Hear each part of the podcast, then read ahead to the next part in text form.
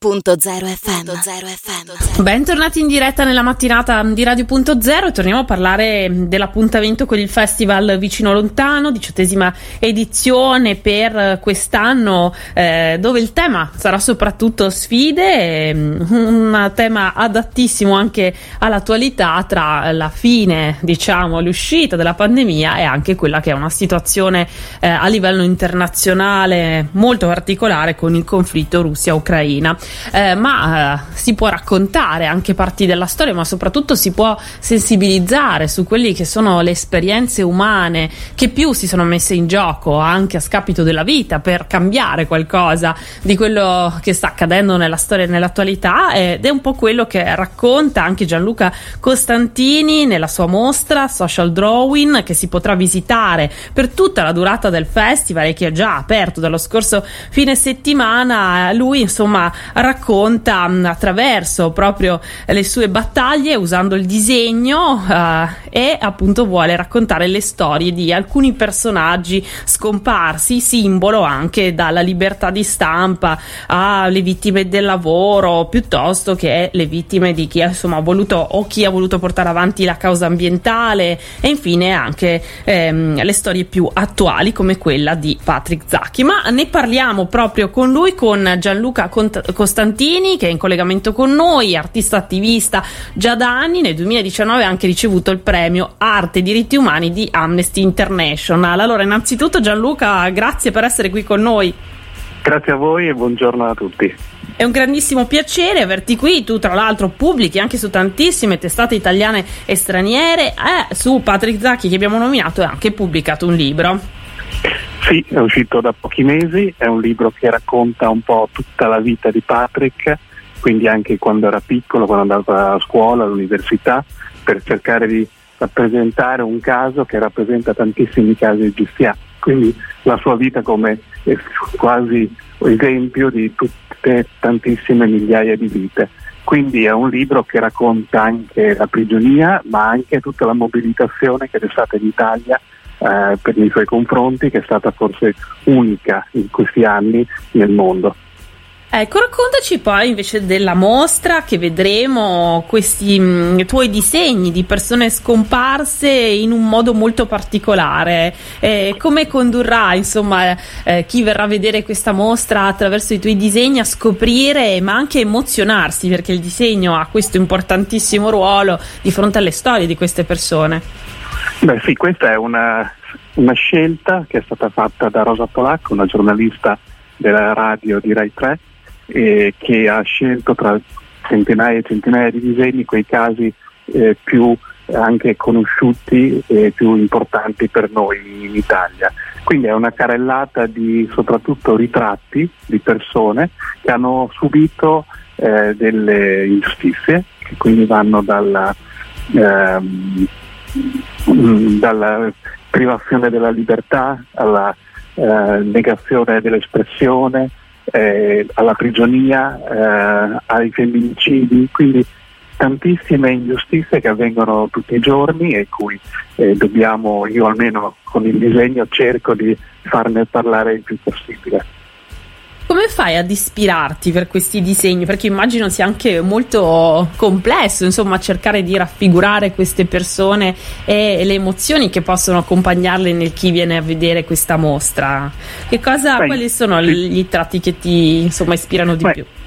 Intanto, dopo tanti anni che lavoro su questi temi, sono le persone che eh, mi fanno eh, mi, mi, mi, danno le indicazioni quasi di cosa devo disegnare, quindi mi dicono, eh, mi indicano dei casi in tutto il mondo, in qualsiasi luogo ormai del pianeta in cui avvengono queste ingiustizie, perché sperano che io faccia un disegno, perché questi disegni eh, servono molto nella comunicazione eh, per tenere alta l'attenzione su questi tipi di casi, perché il disegno è molto, come dicevi tu prima, empatico e eh, fa soffermare lo sguardo più di tanti altri mezzi di comunicazione.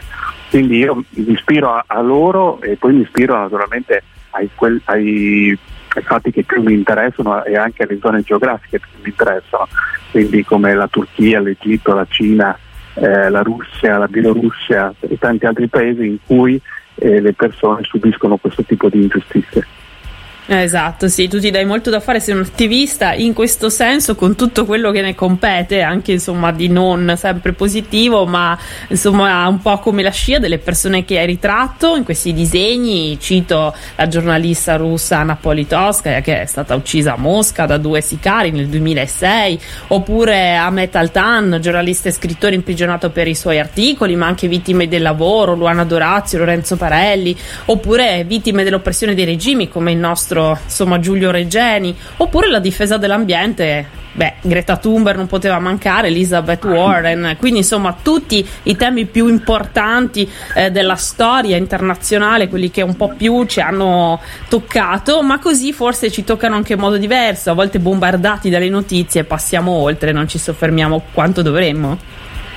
Sì, qui è, questa mostra penso che sia interessante per chi va a vederla perché oltre all'immagine, oltre al disegno, naturalmente all'arte che c'è dietro alla raffigurazione, però ci sono delle storie molto importanti e anche molto interessanti da conoscere. Quindi penso che chi vada alla mostra può soffermarsi su ogni nome e poi cercare anche online o dove vuole delle informazioni per sapere di più di quella persona che è raffigurata in quel disegno.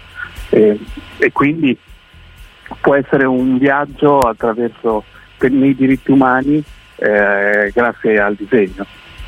Oltretutto eh, a chiudere la mostra c'è anche una tavola nuovissima, eh, adatta proprio a questi giorni, l'abbraccio tra ucraini e russi, un segno insomma di speranza per la pace. Chissà se mai si realizzerà. Vedere questo abbraccio in un momento così complesso fa, ci fa emozionare sicuramente. Beh, certo che si realizzerà, bisogna essere positivi, cioè, prima o poi eh, le guerre finiscono sempre, quindi si spera che dopo le persone tornino ad abbracciarsi come è successo dopo tante altre guerre. Questa qui è un abbraccio che è stato fatto per una campagna in cui si vuole creare dei tavoli in cui le persone russe e ucraine si siedono allo stesso tavolo e parlano come persone che non sono nemiche. Quindi eh, nonostante ci siano delle bandiere su questo disegno, questo non è un disegno nazionalista, è un disegno per la gente che abita in questi luoghi. Le bandiere servivano per identificare la zona geografica, non per i loro governi. Quindi esatto. è proprio un segno di pace. Bellissimo, poi tutto sommato hai ragione, questi abbracci già li vediamo tra persone che si conoscono qui nelle nostre zone nonostante una guerra li divida. Eh, invece per chiudere in bellezza volevo ricordare che domenica 15 maggio alle 12.30 tu sarai presente alla mostra proprio per firmare anche le copie del tuo libro o per chi insomma venisse a vederla. Certo, aspetto chiunque che voglia venire che fare quattro chiacchiere così posso spiegare un po' di questi casi di cui abbiamo parlato.